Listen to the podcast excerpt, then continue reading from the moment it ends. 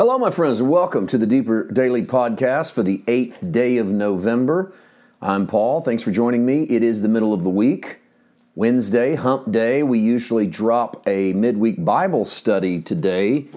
Uh, we're not going to drop midweek Bible study, but we are going to give you an audio drop. The reason we are not doing our normal is because we're not in the country. I'm recording this over a week before we head out of the country to the Netherlands.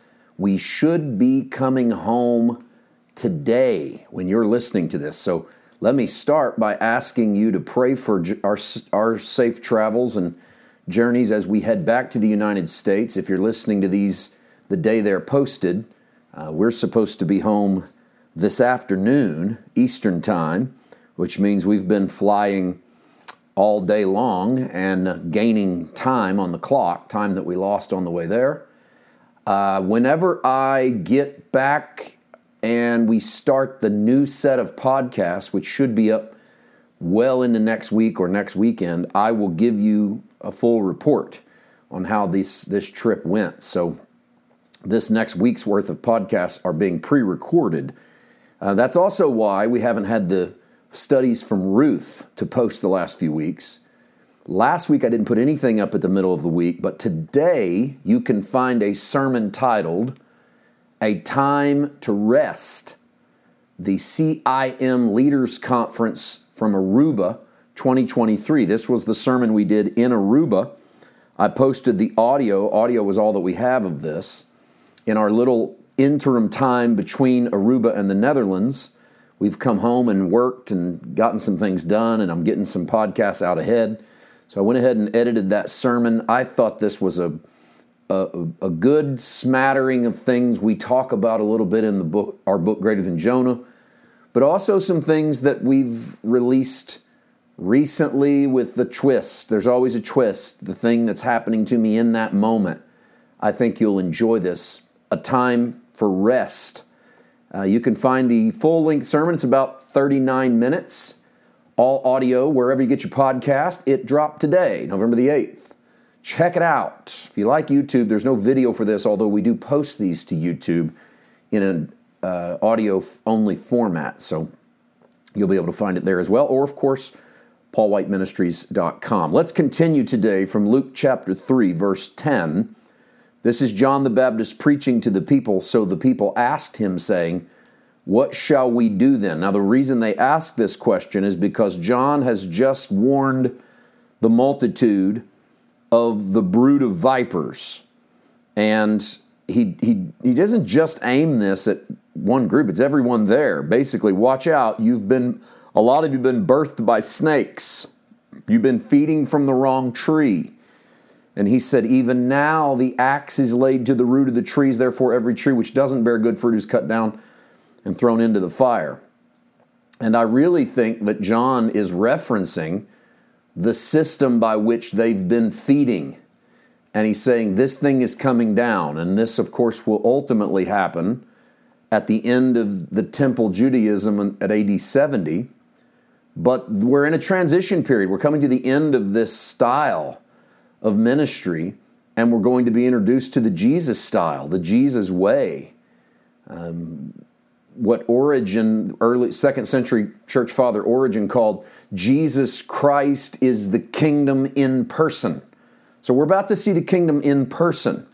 On our way there, we have John the Baptist, who's definitely preaching under the old covenant, but the principles he lays out in this sermon are not any different than the things we live out under the new covenant. We just don't do these to be righteous, which is what happened to Israel under the old covenant. They did things to be righteous. We don't do that. Let's see some of these. Beginning in verse 11, he answered and said to them, He who has two tunics, let him give to him who has none, and he who has food, let him do likewise.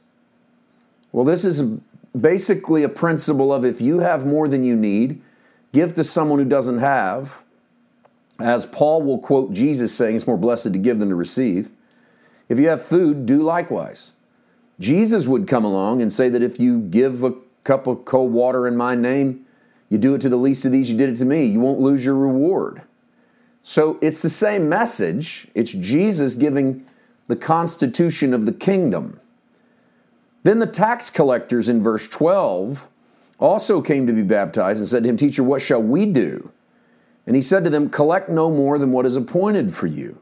So they're getting instructions at their baptism as to what their walk looks like. Now, what we can do with this is we could say, well, John is telling them what they need to do in order to be saved. And if, if we are saying that, and, and you can make that argument, then I say to you once again here's John preaching under the old covenant a system of performances. But what he's telling them to do is the heart of God. If you have extra, give. If you have food and someone doesn't, give it to them. Don't rip people off. Don't collect more than what's appointed to you. Don't be greedy. So, all of the, these things, and, and so you could say it this way when you read the law, you read the way God wants you to treat your neighbor. Yet, if you read the law in order to be righteous, thinking that by doing this you'll be righteous, then the law hangs you. It becomes a ministry of death. But if you see it as what it would look like if you took care of your neighbor, then you see the heart of God shining through. What do we do? He says, collect no more than is appointed. Verse 14, likewise, the soldiers asked him and said, What shall we do? So he said to them, Do not intimidate anyone or accuse falsely, and be content with your wages. And these, are, these were issues that the soldiers were facing intimidating because of their position, accusing people so that they could arrest them. And then the be content with your wages, well, that's one that a lot of people would struggle with to this day. Now, as the people were in expectation and all reasoned in their hearts about John, whether he was the Christ or not. Now, why are they wondering if he's the Christ or not? Because John's coming along teaching and baptizing and introducing a kingdom, and people have been waiting on that kingdom. John answered and said to all, I indeed baptize you with water, but one mightier than I is coming, whose sandal strap I'm not worthy to loose. He will baptize you with the Holy Spirit and fire. I want to pick this up right here tomorrow because I think it's only fair to contrast John's baptism by water with Jesus' baptism with the Holy Ghost and with fire. And what does that mean? We'll work on this tomorrow. We'll see you then. God bless.